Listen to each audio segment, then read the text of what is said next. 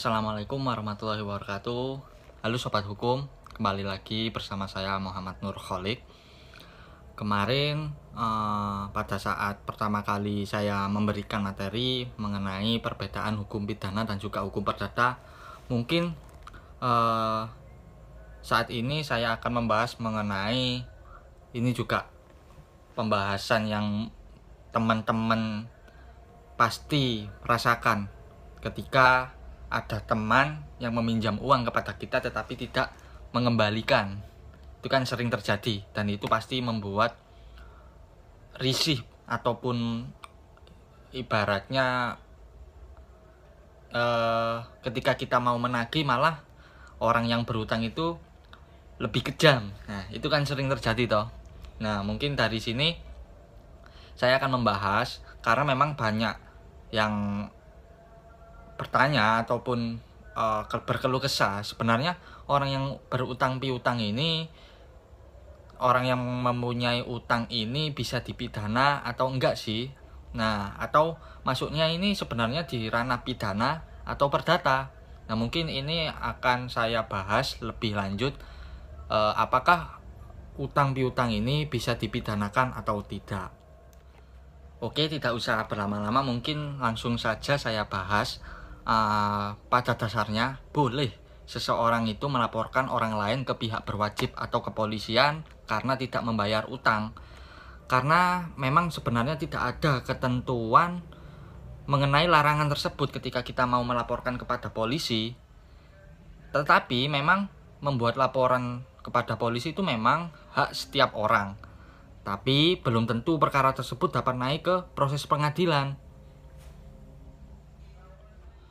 Perlu digarisbawahi bahwa pasal 19 ayat 2 Undang-Undang Nomor 39 Tahun 1999 tentang hak asasi manusia itu menjelaskan bahwa tidak seorang pun atas putusan pengadilan boleh dipidana penjara atau kurungan berdasarkan atas alasan ketidakmampuan untuk memenuhi kewajiban dalam perjanjian utang piutang.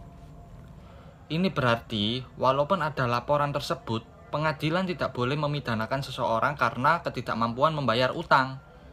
Nah, otomatis utang piutang ini masuknya ke ranah perdata karena e, di ketika dimasukkan ke ranah pidana itu pastinya tidak bisa dilakukan proses pengadilan tersebut karena memang sudah diatur mengenai aturan yang sudah saya jelaskan tersebut.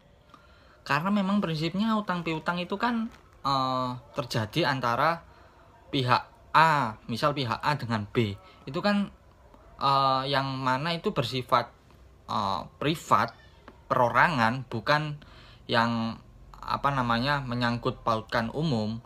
Itu yang menjadi dasar kalau sebenarnya utang piutang itu masuk ke ranah perdata dan juga sudah dijelaskan di pasal uh, 1754 Kitab Undang-Undang Hukum Perdata bahwasanya penerima pinjaman berkewajiban untuk mengembalikan apa yang dipinjamkan dalam jumlah dan keadaan yang sama dan pada waktu yang telah ditentukan tersebut.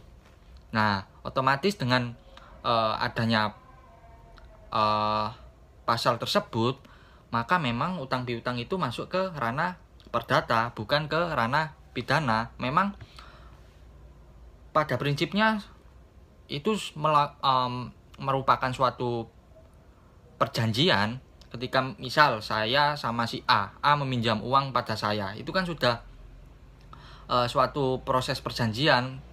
Dalam artian A meminjam uang saya kepada saya kemudian nanti uh, pengembaliannya jangka waktunya dan lain-lainnya sudah ditentukan. Itu kan sudah uh, proses perjanjian dan yang mana sudah saya jelaskan di materi sebelumnya mengenai perbedaan hukum pidana dan juga hukum perdata bahwasanya perjanjian itu masuk ke ranah perdata bukan ke ranah pidana.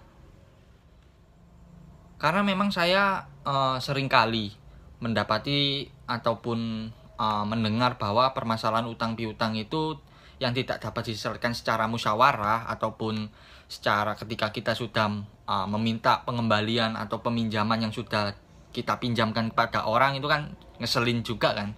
Dalam artian uh, sudah waktunya membayar atau mengembalikan utang kita tetapi tidak dikembalikan. Itu sering kali saya uh, apa namanya uh, sering kali itu dimasukkan ke ranah pidana. Dalam artian banyak laporan-laporan ke kepolisian itu utang piutang malah dimasukkan ke ranah pidana yang mana itu e, sering kali itu disangkut pautkan dengan pasal 372 dan juga 378 mengenai e, pidana penggelapan dan juga penipuan. Padahal substansinya saja sudah berbeda.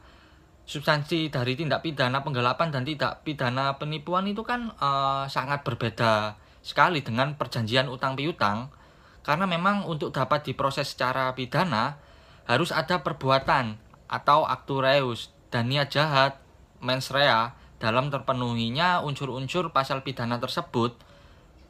Otomatis ya tidak bisa ketika utang piutang itu dimasukkan ke atau dilaporkan ke ranah pidana karena memang itu sebenarnya sudah ranah keperdataan. Ya mungkin itu sih penjelasan singkat dari saya.